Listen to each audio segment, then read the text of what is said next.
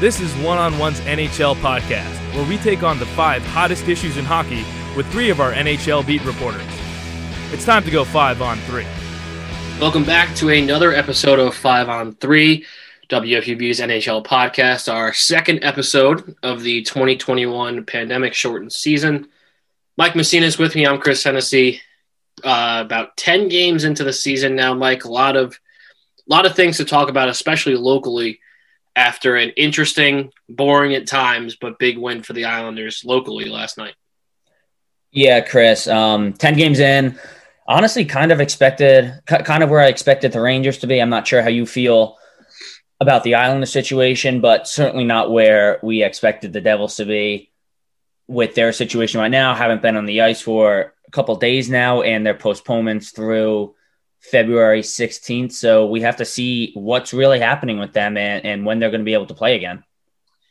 Yeah, let's start. Let's start with the the game last night. The Rangers uh, dropped two nothing to the Islanders on home ice. Semyon Varlamov, the first goalie in Islander history to shut out the Rangers twice in a season, which is pretty remarkable. Um, with the win, the Islanders go to five, four, and two. They're at twelve points in eleven games, for, good enough for fourth place in the East three points behind Washington. The Rangers now in a tied for tie for sixth place slash they're in eighth because of the tiebreakers. Four, five, and two through eleven games, ten points. Buffalo and New Jersey have the ten points as well. And when you play ten games against the team, it it's kind of ridiculous to say that the third one was a big one. But they were tied and now they're not, and the Islanders put themselves in a playoff position. Um, I put that in air quotes because they're two points from the bottom, but they put themselves in a playoff position with a huge win on the road after a, a couple of games of being god awful just before that. Yeah, um, you said it perfectly. But like you said, there's three people tied at the bottom with 10 points, but the Rangers realistically lost four games in a row by one score games. So if they if they're able to hold that third period lead, for some reason they're not able to, they could be in the top of the leaderboard. You know what I mean? Like their their third period play in the beginning of the season was atrocious. It's gotten better to this point. K'Andre Miller stepped up last night with a, a big stop. Uh, I forget who sh- maybe, I forget who was going to shoot the puck, but it was about to be three nothing. He was wide open. K'Andre Miller got a stick in there, broke it up, which he's been doing all season long. He's been phenomenal for the Rangers this far. Quick, gritty player, and um, like like that that's exactly what they need in third period every week, every game. But they they need to do something, man. They they need to figure out what they're doing wrong in order to not give up that th- that two goal lead, that one goal lead like they're used to doing. I think the team's lacking a little bit of juice. I think they just they just need a, a jolt, and when you have a guy like Artemi Panarin on your team, you kind of expect that jolt to be every night. But not that he's been bad, but he leads a team, in, team in points, but I mean, five goals, ten assists. It's not awful at all, but I would like to see some more goal production out of him for sure. And I think, I think last night is the perfect, the perfect look into the Ranger season. And as you said, yes, Panarin's been fantastic, but he could be better because we saw it last year how good he was, Hart Trophy candidate, so on. Shesterkin got off to a tough start of the season, but now he's really kind of rounded into form here 10 games in. So you it's tied 0-0. Panarin gets a breakaway. He's he's poaching in the neutral zone. He the puck slides out to him. He gets a breakaway on Varlamov, and he doesn't. Like, he gets a fine shot off, and Varlamov makes a really nice glove save. But I was expecting a, a deke move, something insane, and he just kind of ripped it glove side, and Varlamov Varlamov locked it down. And after the game, all the players who spoke to the media was Cizikas, Martin, Clutterbuck, Varlamov himself, and uh, Barry Trotz all said that that save was a huge turning point in the game. After that, the Cizikas goal to make it one nothing, the Martin goal to make it two nothing, and the game's over. Absolutely. And that's kind of I feel like that's the goal Panarin scored last year. hundred percent. And even games prior to this, when they're on a two on zero breakaway or a two on one, even on a power play he takes a shot and he whiffs at it. He, he like his shots aren't going where he wants them to be. He's missing some of the shots, but he, he's not connecting on, on, them like last year, and he's not burying the puck. Zibanejad, a little tough start to the season for him as well.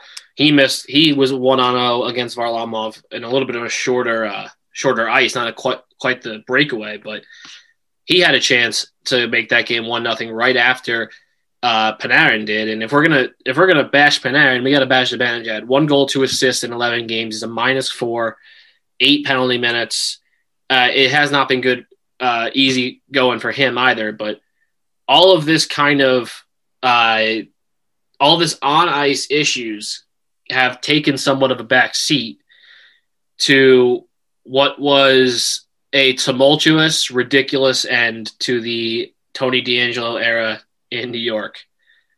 Um, we don't have to get into his off the ice on social media uh, life because that's not why he was kicked off the team. Uh, he blamed Alexander Georgiev for a goal that Tony DeAngelo simply should have blocked. If you wa- if you've ever played hockey, if you've ever watched hockey, if you know what hockey is, and you watch that goal, it's pretty clear Tony DeAngelo should have blocked the shot in the overtime loss against Pittsburgh. He blames it on Alex Georgiev, K'Andre Miller, and Chris Kreider step in. That's the end of Tony DeAngelo's career in New York after just getting a contract extension. And if I'm being honest, Mike, it's the end of his NHL career, in my opinion. I don't know if it's the end of his NHL career, but we obviously know that it's the end of his Rangers career. He's never going to play a game for the Rangers again. But I was at that game, Chris. I was at the Garden covering that game for FUV. And I couldn't tell that there was any discomfort or not hatred, but but uncomfortability on the ice between the two after that goal. Um, obviously they took it back to the locker room, and DeAngelo did what he did.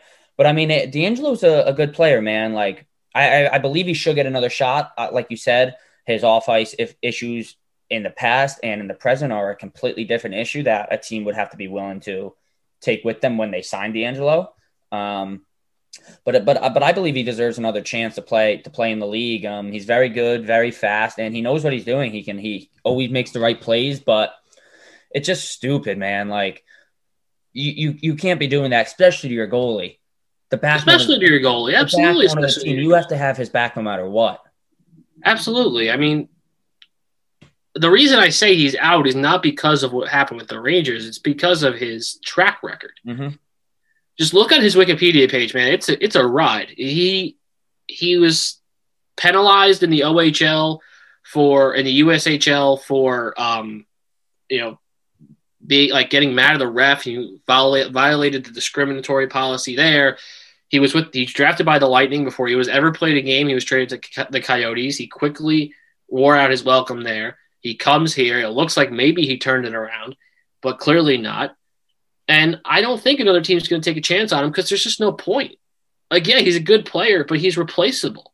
Do they really want? Do they want everything that comes with him along right. the player he is? Uh, Absolutely. I don't know. Like, I, I don't know. Like, I don't. I don't want you know to. I'm not you know accusing anybody, but he's not Sidney Crosby. He's not Connor McDavid. If those issues were with those guys, it's a different story. He's a 5'10 defenseman who scores a couple goals every once in a while, who isn't that good on defense. Complete defensive liability, who scores some goals. I, I he's a fine player, and if he had no off ice issues, he'd be a really solid fourth or fifth defenseman on this team. But he's done. He has a ton of off ice issues and on ice issues, um, and so he's off the Rangers, and I would be hard pressed to see him in an NHL uniform again. Yeah, I mean, K'Andre Miller stepped up as well. I know, I know, I briefly mentioned this before, but he is playing a fantastic game. He's so gritty. He he hustles at no matter the puck could be on the other side of the ice. He, he's going after it. And I'm not going to say it's a he's a replacement because he was obviously playing with them, but I mean he, he's doing the job that we need him to do more than DeAngelo was anyways. Exactly, exactly. And I think that that lessens that blow a little bit. Uh, across the hall, the Islanders five four and two. Um, they've won a couple good games. They've lost a couple of games that make me want to rip my hair out. They they win the first game against the Rangers, great win. They lose the second game against the Rangers in what was an awful, awful game. Two shutouts. Two shutouts, which is pretty wild. Um, then you got the Bruins game they won. What what really drove me nuts was it was four consecutive games that they should have won and they lost. So you had the two games against the Capitals, one of which they're up three nothing and lost six to three, without Ovechkin, Orlov, Kuznetsov, and um, not Shesterkin, um, Samsonov. So their starting goalie, their best player, and one of their best defensemen all out, and they lose both the game. That was not good. And then they go to Philly, they lose two games in overtime. If you turn those games around, you're in first place in the division. And they didn't turn them around, and now they're fighting for a playoff spot. So now, after that Flyers game, they're going to play the Sabres. Those games get canceled because of the Sabres' COVID issues.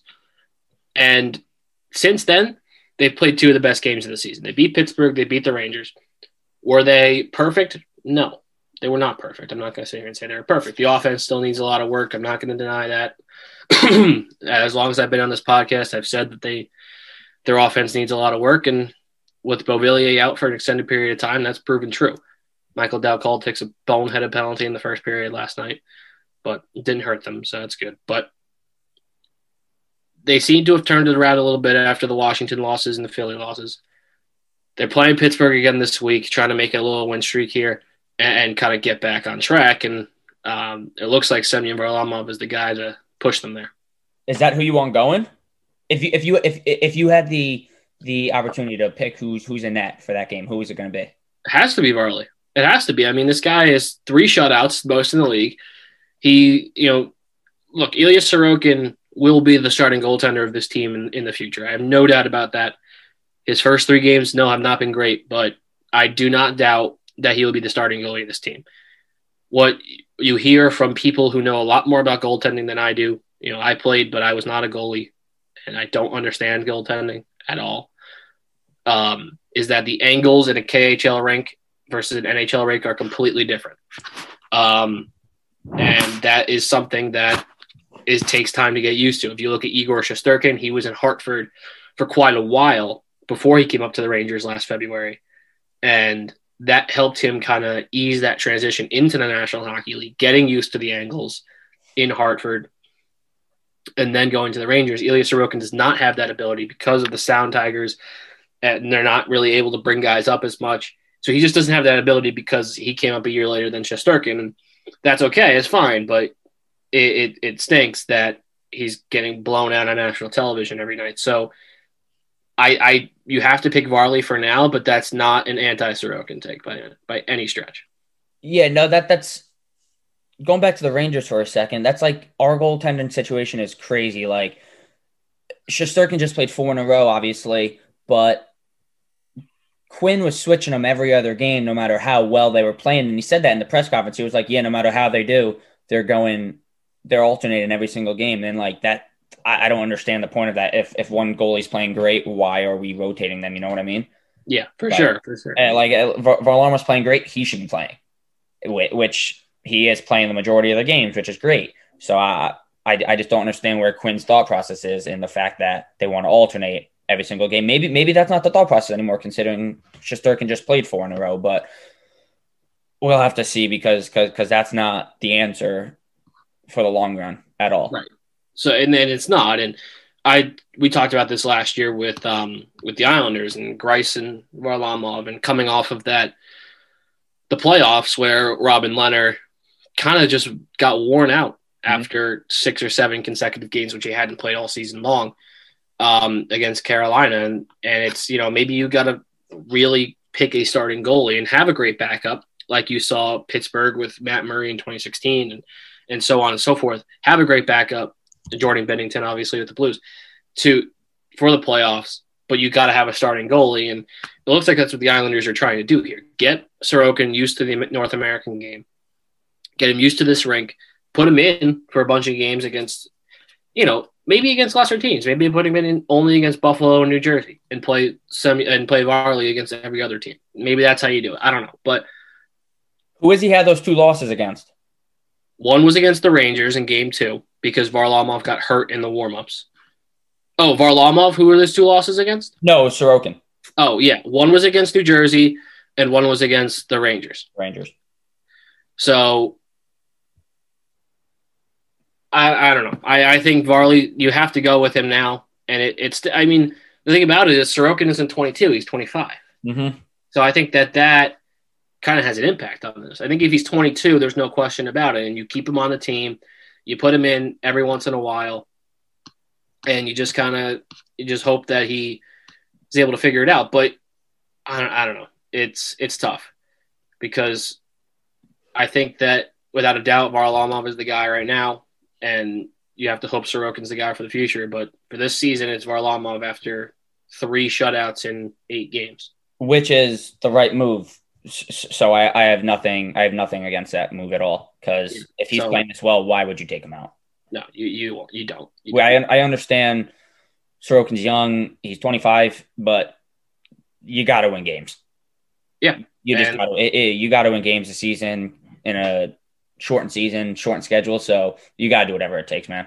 No matter no matter if it's the what what the fans want, what the media wants, it, it doesn't matter. You just gotta Varlamov has to be in that most most of the games this season. Uh, and I think if you ask a lot of Islander fans, it's it's no question right now that it has to be a Varlamov, and there's still hope for Sorokin, and uh, there's no reason for there not to be. So, but he's having a fantastic season, Semyon Varlamov, and other than that, you can't really say fantastic season about anybody else on this team. Um, the scoring is down as it always is. Barzal leads the team 12 points in 11 games. Josh Bailey has looked terrible in every game he's played. And yeah, one goal, two assists, minus two. And the one goal was a tip in, which is is still a goal, but he didn't shoot the puck. Um, Matt Martin got his first goal last night. Cizikas only with his second. That fourth line was a disaster, kind of right around that losing streak in the middle. Um, and it was not pretty, but they came out last night and won that game for them. So you hope that that's going to parlay itself into more, you know, better play from that fourth line, more what we're used to, more what we saw in the playoffs where Matt Martin had all those goals. That's what they need. So, well, I mean, we'll see about that. And I think – you know, Barzal obviously has been fantastic. He always is fantastic. But he makes some boneheaded decisions, man. He's got 24 penalty minutes, leading the team by a lot. Next closest is Ross Johnston with 18. Ross Johnston, come on. He makes some bad passes. I, I, it just feels like there's there's something missing. Something happened. Like the team that played the Flyers is not this team right now. The only commonality with the team that played the Flyers in seven game and won seven games in the second round in August, and the team who just lost two games to the Flyers on the road in overtime is the Laundry, and it just feels like there's something missing here. And the fact that they're five, four, and two, and they're still and they still don't look fantastic is still pretty is pretty good. I mean, they've won a couple of good games. They've looked pretty good, but they haven't looked as good as they did over the summer. So if they're able to pull it together here, this could be a, a team that that goes far in the playoffs again. But right now, it doesn't look good. Man, 24 penalty minutes is outrageous right now. Every time you look up, he's in the box. And it's like, what, what, are we doing here? I didn't notice it was that many, but that is crazy. What, uh, like, what is he doing?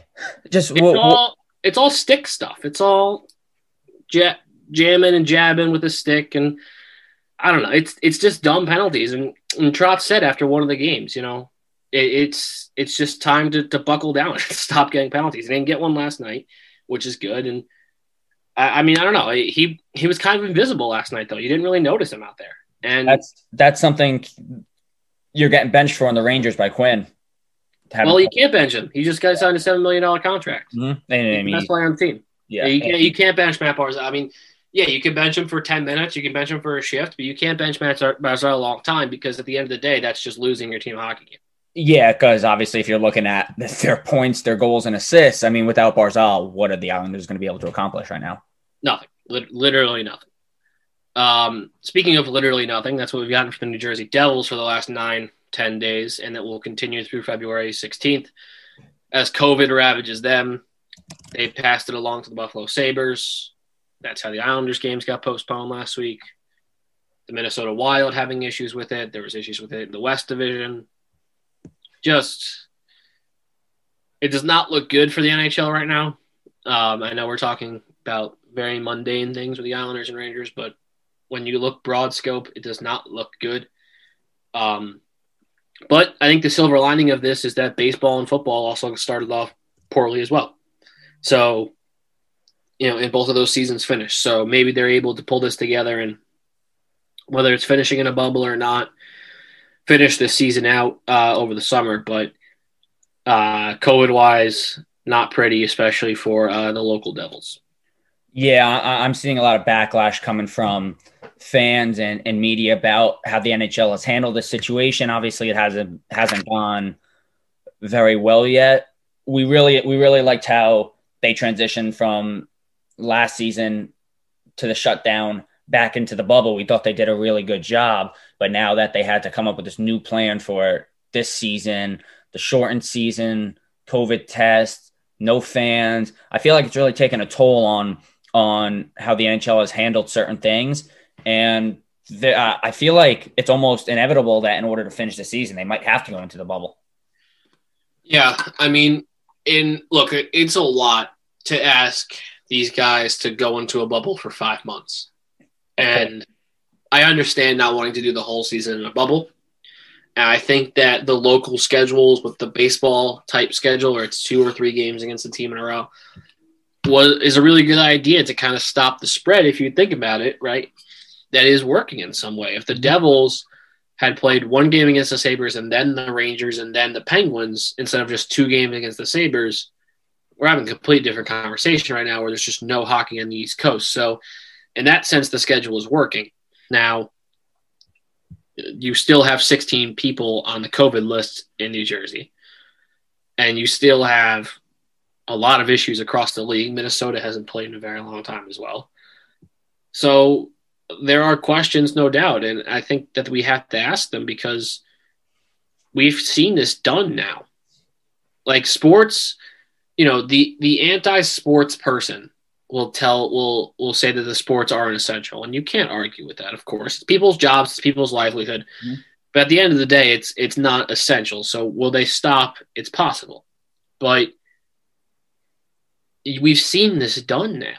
We saw the MLB come back from uh, COVID ravaging both St. Louis and Florida or Miami early in the season to to come back and and finish the season in a bubble. We saw football go from having games on Tuesdays and Wednesdays to the whole month of December having no postponements, getting all the way through the playoffs and into the Super Bowl. Which was great, the Tuesday and Wednesdays games, by the way. I wish th- I wish those come back but in a, in a, in a, in a different way, not because of COVID. I wish they just had them on Tuesdays and Wednesdays. well, of course. Um, and, and we saw them come back from that. So there's not all hope is lost, but I feel like we're one or two teams away from having a real conversation about this ending. No, I think I think you're 100 percent right. Um, I, I feel like that that conversation is already ongoing, and I feel like it's been ongoing since before the season even started. But you having all all these postponements I, I I looked this morning. I forget what it is. Even today, I think today there's four postponed games already. That like some something has to be done. Like what's going on? What's going on behind closed doors with the Devils that we're not knowing that is making this outbreak occur? And same for the other teams. I'm I'm not getting it because like all like most of the other teams can do what they're supposed to do in order to have a season and and play hockey. But uh, I'm, I'm not sure what's going on with, with the Devils right now. It, it's unfortunate because I would love to watch them play. Obviously, not very good, but ho- ho- hockey on the East Coast is something else to watch. And, and I, I, wish we would be able to watch that right now. For sure. Yeah, there's two postponed games tonight the Blues and the Wild. That's because of Minnesota, yeah. as I mentioned, and Arizona and Colorado. Colorado also having issues uh, COVID wise. So and then on Thursday, it's three games. It's Coyotes, Colorado again, St. Louis, Minnesota again, and then New Jersey, Philadelphia. So those are the three teams right now who are dealing with it. If you get up to four and five, it's only a 31 team league. Now you have one sixth of the teams in COVID protocol across all four divisions, right? Like, I don't know. It just it it feels it feels a lot worse than it did uh, on January 13th. That is for sure. I feel like there there has to be something that needs to change within the rules and the regulations of the protocols or the testing or, or whatever it may be in order to get these games to, to get the teams under control and be able to play these games. I would agree. All right so let's let's talk about the north division because this is potentially my favorite thing in the history of sports. And yes covid is not a good thing but the north division is phenomenal. We have uh, a lot of fantastic storylines. You got Tyler Toffoli coming to the Canadiens, lighting the league on fire. They were top in the league at one point. He was scoring a ton of goals. They've kind of faltered off by now, but that was a great start to the season. You have, and then you have something that was a little bit more expected, which Connor McDavid and Leon Draisaitl. If you look into the analytics and and you look onto you know and hockey analytics Twitter, they're putting together the best start to the season by a duo in the history of the National Hockey League. Better than any start to the season Crosby and Malkin have ever had. Just about as good as like any Gretzky and Messier season. It's insanity. They're top. They're at the top of the league in points. It's two of the three, two of the four best players in the league on the same team, and the team still can't make the freaking playoffs. It is, dude. They are seven points out of first place, and they are just lighting the league up in every way possible. It is. Connor McDavid needs to go somewhere. He needs to go somewhere else. Well, he just signed a thousand year contract with the uh, with um, the Edmonton. Edmonton. Yeah, but dude, it's I, I don't. He might he might never win a Stanley. He might never make the playoffs. He might never win a Stanley Cup. Well, he already has made the playoffs. It, it, it's unfortunate. Yeah, you're right. So it is unfortunate though. But the reason they're seven points out of first place is because of our next person we want to talk about. We want to get into him more is Auston Matthews. Goals in eight straight games. He leads the league in goals. He has 11 goals in 13 games, I believe. Toronto is 10 2 and 1. And for three years now, like I'll, I'll just go, I'll just, you know, wax plug for a second. I came onto this podcast a mere months after John Tavares signed with the Toronto Maple Leafs. So naturally, I have had anti Toronto Maple Leaf takes since I entered this podcast. I'm not going to deny that. And you all know that. But it really wasn't because of John Tavares in the offense. It was because of the defense and the goaltending. But now it seems to not matter because Auston Matthews scores in literally every single game he plays, and 10 of their games are against Ottawa. So it doesn't matter what their defense is at the end of the day. They were able to uh, beat Vancouver 3 to 1 last night on the off of two third period goals, one by Auston Matthews. Goals in eight straight games for him. 10 2 and 1, best team in the league right now um, it's uh, it it's something special to watch if you if you watch them. I mean, twenty one points in thirteen games, and and just I don't see a way right now that they lose to the division because I don't think Montreal is as good as them, and Vancouver has gotten off to a really tough start.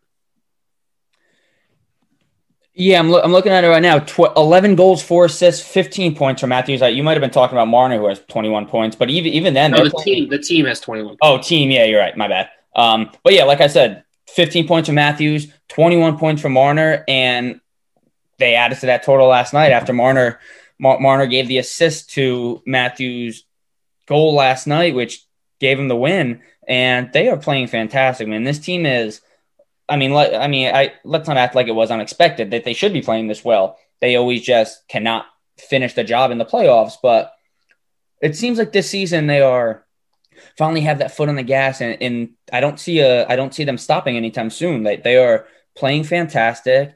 All their bodies are coming together, and they want to win. They want to play well for their goalies, and I and I feel like it could very well happen. This is the team that Leafs fans were hoping for when they signed John Tavares. At the end of the day, that's what it is. That when they signed John Tavares, it was this is the best team in hockey. That was the Toronto Maple Leaf take that they were the best team in hockey. You couldn't really say they weren't. Did I? Probably. But you couldn't really say they weren't until they played, and they played and they get eliminated in the first round three years in a row. And now they're they're pulling it together, man. They got two games against the Canadiens this week. They got Wednesday and Saturday against Montreal. One, uh, first game in Montreal, the second game in Toronto. Those are two games that can put this team over the top and send them into the number one overall seed in the bracket. Because if they're able, and obviously they played Montreal a thousand more times this season, but if they're able to sweep Montreal, get way out in front of them, and, and put this thing in on cruise control in the left lane, they're going to fly to first place in the North Division, not having to worry about the Lightning and the Bruins anymore. No, I, I completely agree. I mean, look, I, am not going to discount the Lightning for anything they've done. They are one, like, if not the best, like we're talking about now, definitely second or third best. And then the Bruins, too, they had that great three goal come from behind win the other night in overtime against the Flyers they were down three to one, came back and won four three. Somehow it was honestly one of the best performances I've seen by Pastrnak in a very long time. Had the last three goals, hat trick and really just put that team on their back. But you're right, like this team has all the potential in the world to cruise past both those teams as well and make it. But they don't have to worry about them. That's what I'm saying. Yeah. Like they can win this division. Last year, two years ago, we were talking about, oh, the Atlantic, it's so logged in at the top. Toronto, uh, Tampa Bay is going to win because they're the best team. Now mm-hmm. Toronto doesn't have to worry about that. They just had to beat up on Ottawa 10 times. Which is likely that that's going to happen every time. Like the fact that those three teams are in first place in their divisions is A, not surprising. And B, tells you how ridiculous the playoff format that we're going to go back to is. Is because they're three of the five best teams in the league when they're on. And I don't know, it, it's it's pretty crazy. And I just wanted to hit on one more thing. We talked about uh, Colorado hitting the um, the COVID list. They're in third now in the West, and um, I think I expected more from Colorado this season. They're postponed through the 11th as of right now, which is Thursday.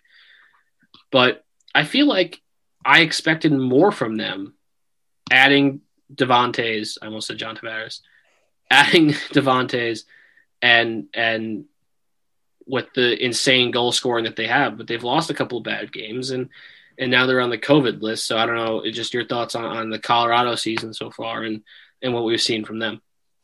I don't think they're living up to the expectations that a lot of people believe they should. I mean, Nathan MacKinnon, two goals, 12 assists, 14 points. He his goals number should be way up. He's not shooting the puck that well, but then again, I feel like this the situation they're in, the shortened season, is kind of throwing a lot of players off of their usual game, like Panarin per se, MacKinnon. Makar's playing pretty well, one goal, eleven assists. I mean, that's what I mean. I feel like we don't expect. He's he's been playing out of his the goals out of him, but the assists are looking great for him. Mikko Rantanen, ten points. I mean, they they have they have three of their top players in double digit points, but they need to step up. They need a they like their goaltending needs to step up. What are they at? Seven and two, 934 save percentage, which is actually very good. So so I guess they're doing their part, but the team the team as a whole really needs to come together and and do something. I mean, I I, I can't see them making it that far in the playoffs if they keep the energy up that they play with now. They've had they've had a, a good start to the season. I think I just expected a lot more. I expected this to be far and away the best team in the league. They're seven three and one. I don't want to take that away from them. You know, winning seven of eleven games. But I kind of expected them to be far and away the best team in the West. And yeah, having been postponed since uh, Thursday the fourth all the way through will end up being Sunday the fourteenth. Uh, does not help, but maybe hey, maybe it does help. And I, I think what we're gonna find, what we're gonna look at, and I think what's gonna be a really interesting study this season, we'll end on this, is what teams do after a COVID outbreak. Whether it's something like Colorado, where they are the ones who have positive tests, or it's something like the Islanders, where they had a week off, or four or five days off because of positive tests on another team, Buffalo. How does a team bounce back from them? We see the Islanders win two games in a row. But now, you know, the Avalanche are going to have two games against Vegas right out of the gate after their COVID thing. Are they going to, are those guys who were sick going to be groggy? Are those guys who were not going to sick be better?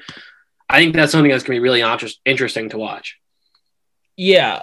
I mean, I would love to see how, like, like during their COVID pause, what the team does in order to stay in shape, stay ready to play, and really, really just like workout conditions and, and what they have to do in order to stay ready. But when they come back, are they able to put all those aspects into the game and win games? I mean, we haven't been able to see it with the Rangers yet, but I, would like to see. I'd like to see what a lot of these teams can do, and, and if it really affects them in the long run. Yeah, it's uh, it's been a very interesting season to say the least, and um, we just can hope that we'll talk to you next week with more hockey and less COVID um, to discuss. That's going to do it for today. We will talk to you again next week. For Mike Messina, I'm Chris Hennessy. We'll see you then.